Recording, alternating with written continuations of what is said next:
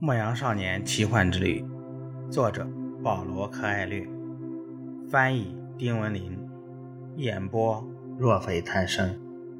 第二十四集，太阳完全坠落下去，点点星光开始闪烁。此时，圣地亚哥向南走去，绿洲南端仅有一顶帐篷。几个路过的阿拉伯人说。那里到处是鬼怪精灵，但男孩还是坐下来，等了很长时间。月上中天之时，炼金术士翩然而至，肩头搭着两只死去的鹰。我在这儿，男孩说。你不该在这儿，炼金术士回答。难道你的天命就是要到这里来吗？部落之间发生了一场战争，已经不可能穿越沙漠了。炼金术士翻身下马，挥手让男孩随他进帐。那帐篷与男孩在绿洲见过的其他帐篷别无二致，当然，绿洲中心的大帐篷除外，那里像神话故事里讲的那么华丽。男孩的视线搜寻着冶炼金属的用具和炉灶，但什么也没找。只有几本书立在那里，还有一只做饭的炉子，布满神秘图案的地毯。请坐，我去沏茶。炼金术士说：“咱们一起把这两只鹰吃掉。”男孩怀疑这鹰就是他前一天看到的那两只，但是他没说话。炼金术士点燃炉火，很快，帐篷里就飘满了肉香。比水烟袋的香味好闻多了。你为什么要见我？男孩问。因为有预兆。炼金术士回答。风告诉我你要来，并需要帮助。需要帮助的不是我，是另外一个异乡人，那个英国人。他正在找您。在找到我之前，他还必须先找到其他一些东西。不过他已经走在正确的道路上。他开始观察沙漠了。那我呢？当你想要某种东西时，整个宇宙会合力助你实现愿望。”炼金术士说道。他重复的是老撒冷王的话。男孩明白了。另一个人出现在他人生的路途上，来引导他达成自己的天命。那么，您将教导我吗？不，自己需要的一切。你都很清楚了，我只不过是促使你继续前去寻找宝藏。部落之间发生了一场战争，男孩又说了一遍。我了解沙漠，我已经找到宝藏了。我有一头骆驼，有在水晶店挣到的钱，还有在这里得到的五十枚金币。在我的家乡，我可以算富翁了。不过这其中没有一样来自金字塔。炼金术士说：“我有法提玛，他比我得来的一切财宝都更为宝贵。他也不是来自金字塔。”他们默默地吃完了鹰肉。炼金术士打开一个瓶子，往男孩的杯子里倒了点红色液体，是葡萄酒。这是男孩有生以来喝过的最香醇的美酒。可这里是禁止喝酒的。入口的东西并不邪恶，炼金术士说。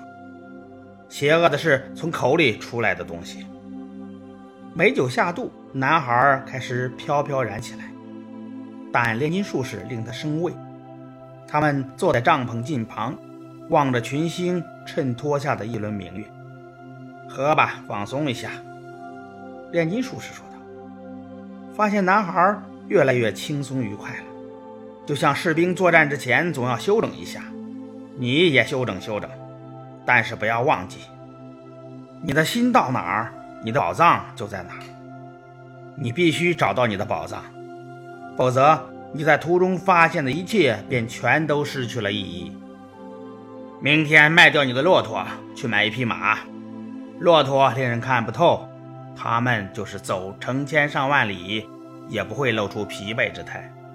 但突然之间就会跪倒在地，力竭而死。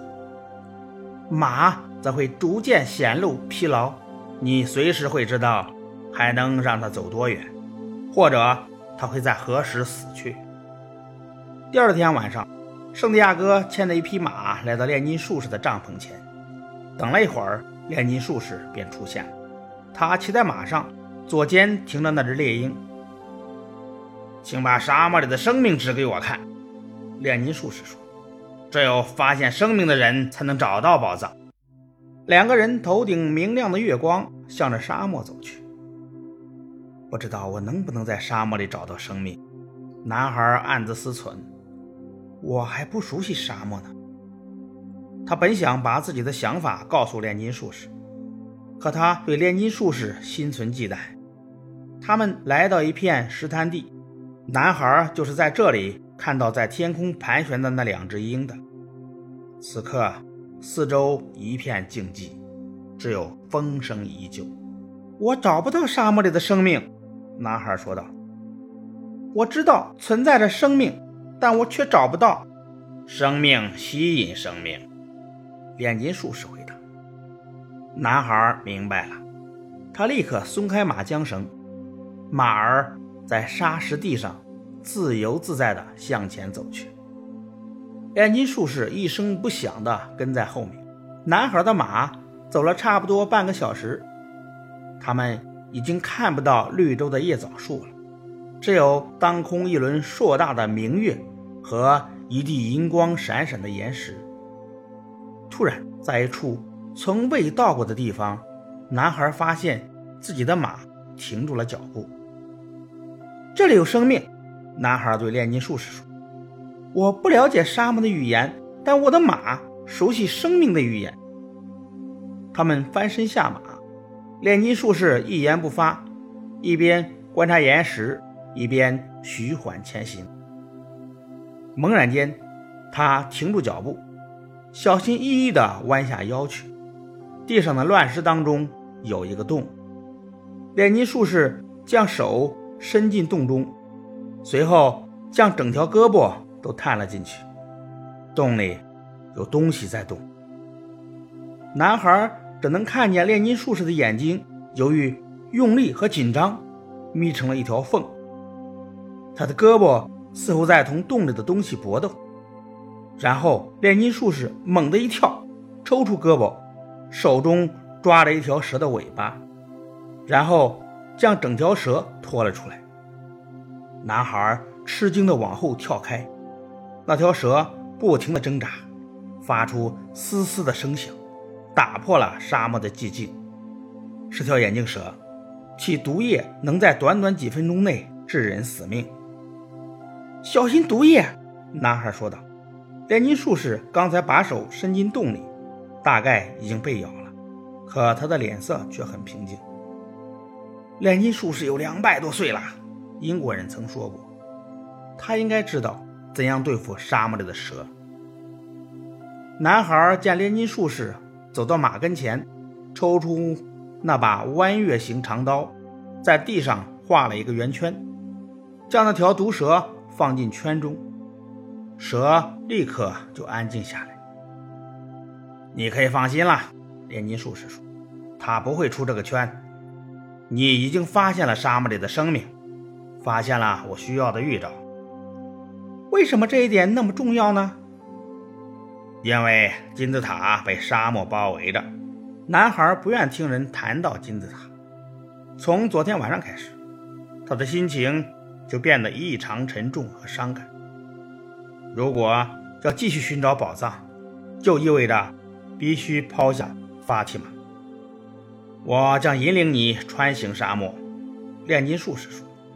我想留在绿洲，男孩回答。我已经找到了发契玛，对我来说，她比财宝更珍贵。法提玛是沙漠中的女人，炼金术士说。他明白，男人走出去，为的是能够回来。他已经找到了他的宝藏，也就是你。现在，他期盼着你找到你要寻找的东西。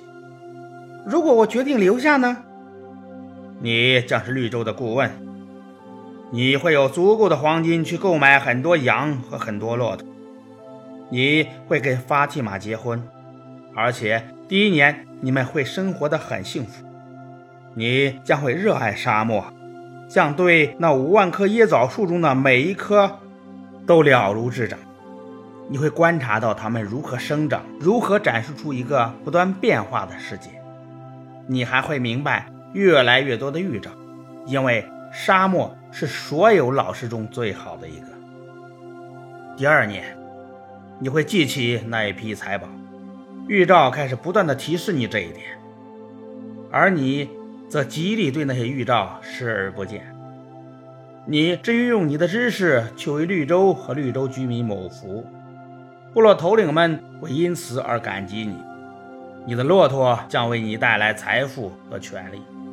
第三年，预兆会继续向你提示那财宝和你的天命，你会整夜整夜的在绿洲踱来踱去，而法提玛将成为一个忧伤的女人，因为是她使你中断了前进的道路。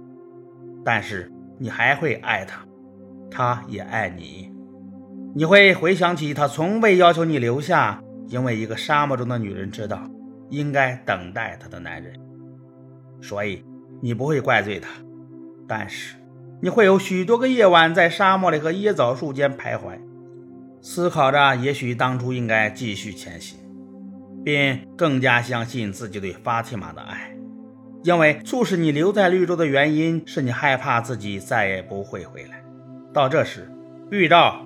将告诉你，你的财宝将永远被埋在地下。